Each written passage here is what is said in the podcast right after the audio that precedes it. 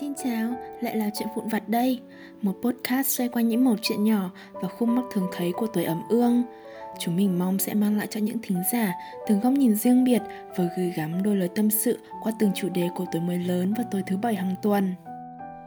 Người ta nói cứ cách 3 năm là một thế hệ mới với một tư tưởng khác được hình thành. Và những tư tưởng khác biệt đó được thể hiện bằng những quan điểm đặc trưng của từng lứa tuổi – ở xã hội bây giờ, các thế hệ đều ngăn cách rõ ràng bởi sự khác biệt về suy nghĩ, cách sống của giới trẻ so với thời ông bà, bố mẹ ngày xưa. Cũng chính bởi lý do tuổi tác mà sự bất đồng, mâu thuẫn diễn ra ngày một lớn giữa quan niệm của tuổi trẻ và kinh nghiệm sống của người lớn. Từ đây, khoảng cách giữa các thế hệ ngày một rõ rệt và khó có được một sợi dây liên kết để hài hòa giữa lối sống, nhất là giữa con cái và bố mẹ trong gia đình không biết là có bao giờ bạn đang say mê, chìm đắm trong giai điệu của MV mới nhất mà idol bạn vừa mới ra mắt. Đáng hết mình cùng thần tượng Bỗng dưng mẹ bạn đi qua, nhìn chăm chăm rồi lắc đầu ngán ngẩm, buồn thõng một câu. Không lo mà học hành đi Suốt ngày ngồi nghe ba cái thứ tiếng ta tiếng tàu của mấy thằng tóc xanh môi đỏ Chả ra đâu vào đâu. Nghe xong chắc hẳn ai cũng trở nên mất hứng Khó chịu vì bị xẻ sói từ chính phụ huynh của mình hay mấy lần nổi hứng tập tành học trang điểm cho bằng bạn bằng bè, thì lại bị ông bà, bố mẹ nói ra nói vào. Rằng trẻ con thì đậu vào mấy cái bột trắng trắng là hỏng hết cả mặt. Lúc đấy thật chẳng biết nên khóc hay là cười nữa. Rồi bạn chợt nhận ra, lối suy nghĩ của mình so với thời ông bà, bố mẹ quả thật là khác biệt. Khác từ những điều nhỏ nhặt nhất như cách sống, cách chăm chút cho bản thân. Đúng vậy đấy, đây chính xác là khoảng cách thế hệ khi mà một quan điểm được chia ra làm hai phe tư tưởng, một lối sống, cách giao tiếp, ứng xử với người ngoài được thể hiện khác nhau. Nếu như ngày xưa, ai cũng e ngại né tránh tiếp xúc với người lạ vì nhiều lý do cổ hủ, thì ngày nay, việc giao tiếp lại chính là thứ cơ bản nhất để thiết lập một mối quan hệ mới. Và giới trẻ thì lại năng nổ, cởi mở vô cùng, vậy nên việc xã giao lại càng trở nên dễ dàng hơn. Và bố mẹ chúng ta những người ở thế hệ trước vẫn luôn tồn tại những thứ mà xã hội gò bó ngày xưa để dạy con của mình. Những đứa trẻ đang sống trong thời kỳ bình đẳng hóa. Suy nghĩ của bố mẹ vẫn luôn là đặt con cái lên hàng đầu. Tuy nhiên, lại vô tình biến điều tốt nhất đó trở thành một sợi dây trói buộc trong tâm trí của con. Vậy, muốn biến nút thắt đó trở thành một sợi dây liên kết giữa cha mẹ và con cái, việc đầu tiên chúng ta cần làm đó là thấu hiểu sự khác biệt của phụ huynh mình hiểu rằng những lắng lo đó đều là vì muốn ta an toàn trong cuộc sống không màu hồng này. Trong một gia đình có nhiều thế hệ sống với nhau, việc tương tác, trò chuyện và kết nối là điều nên có, bởi nó tăng sự đoàn kết, thấu hiểu. Nếu không có sự kết nối đó, cái khoảng cách giữa cha mẹ và con cái vốn đã xa, nay lại càng bị đẩy xa hơn trước. Dần dần để lại nhiều vết thương về cả thể xác và tinh thần của hai phe. Một bên ấm ức, sợ hãi vì phụ huynh không hiểu mình bản thân thì nhận lại đòn roi, trách mắng. Một bên lại vô tình áp đặt suy nghĩ cổ hủ, lo lắng thái quá lên con, để rồi to tiếng, quát nạt. Để gỡ bỏ nút thắt khoảng cách này, chúng ta cần phải biết và hiểu rằng, mỗi thế hệ đều sống trong nhiều giai đoạn khác nhau, và từng giai đoạn đó có cái nhìn về xã hội, tư tưởng, về nhận thức cũng như tiếp nhận, giáo dục kiến thức khác nhau.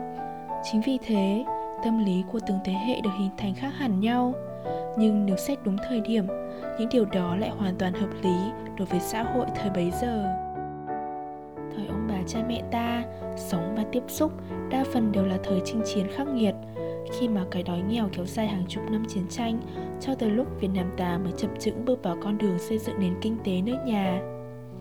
Cuộc sống lúc ấy khổ biết bao nhiêu, may đây may đó, đồ ăn thì ít mà cả đói nghèo cứ đeo bám dài ngày.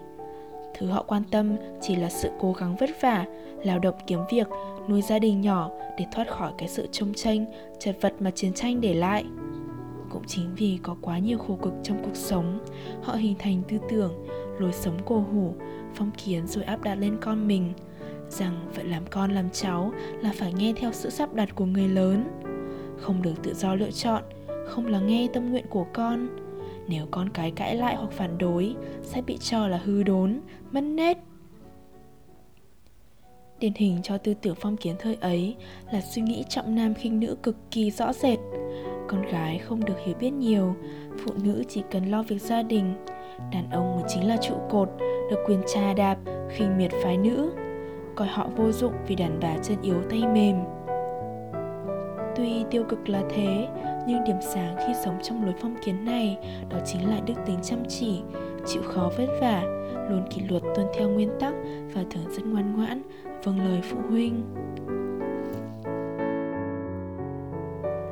Đối với thế hệ trẻ của chúng ta, cụ thể hơn chính là Gen Z, được sinh ra và lớn lên trong thời bình, khi mà xã hội ổn định kinh tế, phát triển về mọi mặt, nhất là về cách sống, suy nghĩ và ứng xử.